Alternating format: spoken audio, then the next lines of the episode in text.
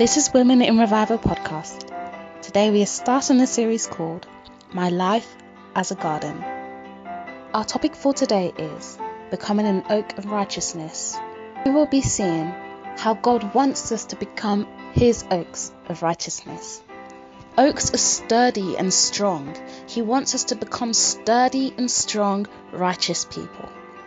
He doesn't want us to be like a vine, which is not strong and sturdy.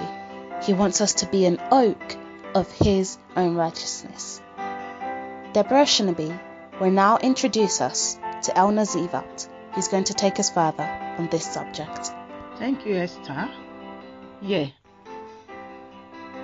I am delighted to introduce to you my dear beloved friend and a sister in the faith who indeed will be taking us throughout this series.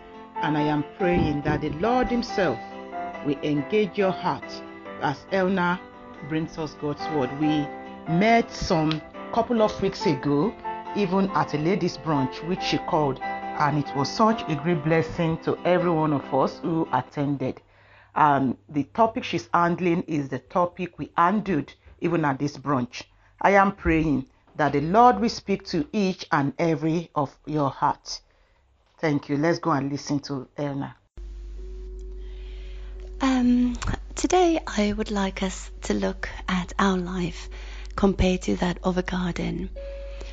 If you could imagine yourself um, as this, you know, picture this 3D garden where you've got the ground and a tree coming out um, above in the middle with lots of flowers surrounded that um, that tree surrounded by lots of flowers.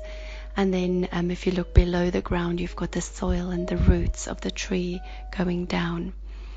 So if um, if you bear that in mind I I was inspired not too long ago by two of my friends in Christ um, you know with regards to the oak of being an oak of righteousness and um, so I bought this book, The Oak Inside the Acorn by Max Lucado. And it's basically about a little acorn hanging on Mummy Oak Tree. And um, he's quite scared to drop off eventually and, you know, go into the big wide world. But his mummy always reassured him that inside him there's a big oak. Just be the tree God made you to be. And so eventually, the um, one by one, his brothers and sisters fell off all the little acorns, and, and then eventually it was his turn, and he found himself in an orange grove. Eventually, um, the farmer dug him up and put him in the um, it, um, next to the farmhouse, and that's where he grew. But he always looked over to the orange trees, seeing how they're producing these lovely oranges and never quite understanding why he's not producing any oranges. But at the end of the day, he, he came to realize what his purpose in life was.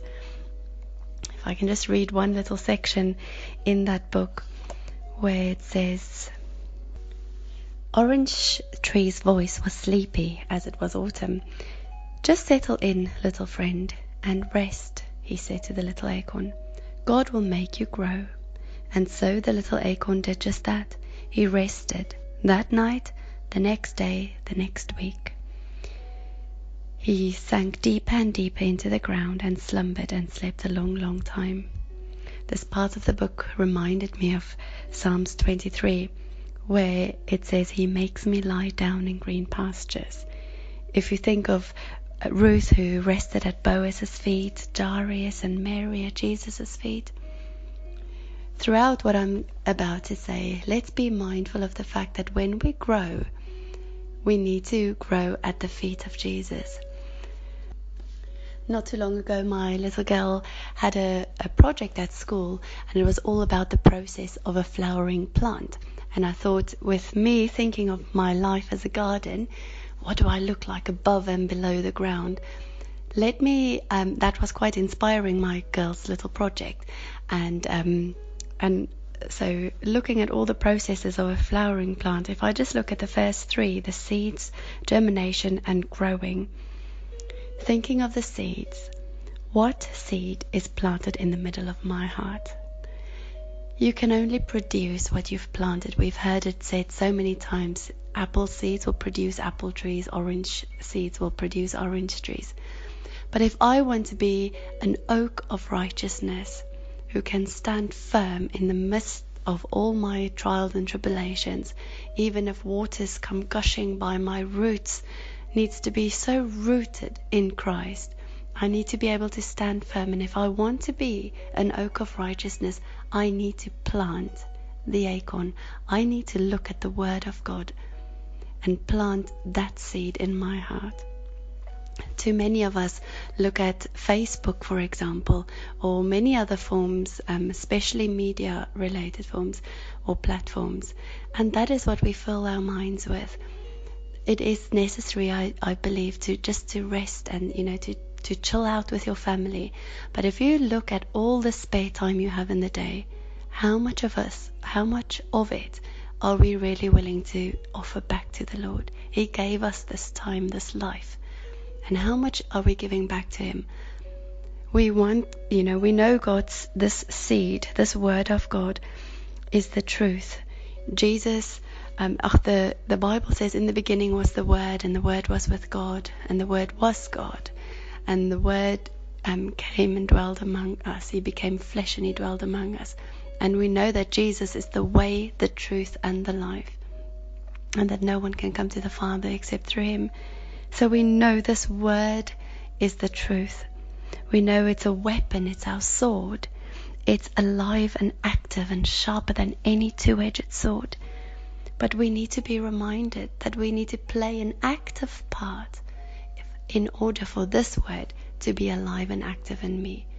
What do I need to do? I need to pick it up. I need to read it so that those seeds can take root in my heart. It's a lamp unto our feet, and this wonderful word of the Lord cannot return void.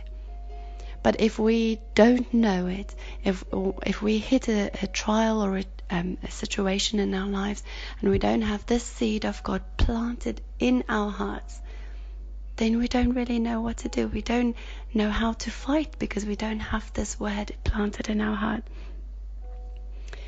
I'm so many times as a mum, my children will will ask me, "Mum, where is this? Where is that?" And I'll point out to them because I generally have a million and one things on my mind or busy with you know cooking or whatever. So if I'm busy with something, I'll just point out and I'll say, "There it is."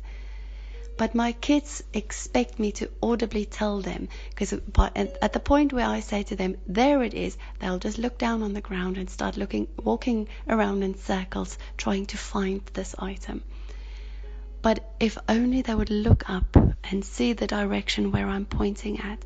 And I feel God is like that with us sometimes. We're, we're expecting Him sometimes to just give us a clear answer for somebody to, for Him to use another person to knock on our door and say, God's given me a word, this is the word.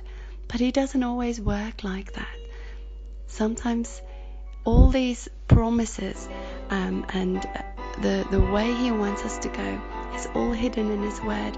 The more we dig in, the more He will reveal to us his beautiful truths and all those truths and the promises of Abraham, Isaac, and Jacob can become a reality in our life.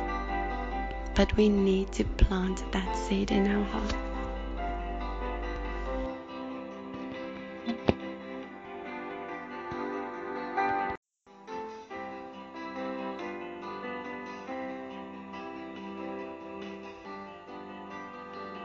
This is Women in Revival podcast. Today we are starting a series called The Hiding Place. Our topic for today is God drew the battle line. Today we will be seeing how God drew a battle line between the woman and the serpent. He has drawn a battle line in the midst of this war between the woman and the serpent that women would be victorious. Deborah will now take us further on this subject. Father God, I just want to thank you, Lord. Thank you for this privilege to start this series. Thank you for your heartbeat for the female folk. Thank you for your interest in our lives. As we go into this series, speak that our ears might hear you, that our hearts might receive of you. Thank you, Jesus. In Jesus' name, Amen I want to welcome you onto this series again. We are trusting God to speak to our hearts, to challenge our hearts afresh as women. I want to encourage you to share this broadcast with your loved ones. Subscribe to our YouTube channel. You can subscribe also to our podcast via our app, Women in Revival app, which you can download on Google Play. Search for Women in Revival on Google Play and then subscribe to the podcast so you will automatically get the podcast either on your phone or in your email. So do subscribe and also on our website you can subscribe also on our website to a few of our resources. And um, as we go through this series, if there are issues, if there is any aspect of the broadcast that you want to discuss further, please do feel free to contact us. Our website address is www.oakofrighteousness.co.uk. And I am praying that as you visit the website, you will find all the resources that might be useful for you in your journey of faith. Today we are starting a series tagged The Hiding Place. Yesterday I was at a friend's brunch, a sister in the faith, and um, she usually calls a brunch in her home. And this year she tagged it My Heart There Is More. And as I sat and see different women brought input into our lives as women, my heart was encouraged. Seeing our heart compared to garden and the type of seed that is sown into our hearts and seeing the need to cultivate a personal time with God in His word and in prayer. And I also brought a word from the book of Revelation, chapter 12, which is what we will be going through on this series the hiding place. I am praying that the Lord Himself will speak to your heart even as we go through this series together. Do feel free to share the links to the broadcast with your loved ones. Today, we want to look at God drew the battle line. So, the topic I'm handling today is God drew the battle line. And when was it that God drew the battle line? Who did God drew the battle line for? Let us go back to the book of the beginnings, the book of Genesis. Um, one of the things we have been taught is whenever you want to know what something originally was, we have been told to look for the original copy of that thing. And if there is a need for amendment, you will be able to make the right amendment, having a correct copy of whatsoever the thing is. So let us go back to the book of the beginnings. Genesis chapter 3, and we are reading verse 15. This is after the fall of man and woman. Let us see what the scripture have to say to us. It says, And I will put enmity between thee and the woman, and between thy seed and her seed. It shall bruise thy head, and thou shalt bruise his heel. This scripture has been one of my favorite scripture in life as a woman. And we see God here immediately after the fall of the woman and the man. God spoke a punishment to the serpent, to the woman, and to the man. And here in chapter 3, verse 15, God was actually decreeing the punishment that the serpent deserved. And punishment that went to the serpent was that he will eat of the dust, and crawl on his belly and things like that. And one of the punishment that God placed also upon the serpent that affected us women is this verse 15. So God was speaking to the serpent in this verse 15 that look, you serpent that deceived the woman, I am going to put enmity between you and the woman. Whatsoever friendship that came in between you that caused you to befell her, I am going to put an enmity there. So God says, I will put an hatred in the heart of the woman against you, the devil. It says, and between the woman's seed and your seed. And this is how they will carry out this hatred, this enmity. The seed of the woman will bruise the head of the serpent, and then the serpent will bruise the heel of the woman's seed. So we see here that from the very beginning, after the fall, God drew a battle line between womanhood and the devil. But unfortunately, for many, many, many women in the church, we are not quickly aware, we are not quickly informed of this battle line that God drew between us and the devil. So, unfortunately, the enemy understood what God spoke in the garden and is running ahead with this vision. He labored day and night to bruise our heel. He labors day and night to bruise the heel of our children.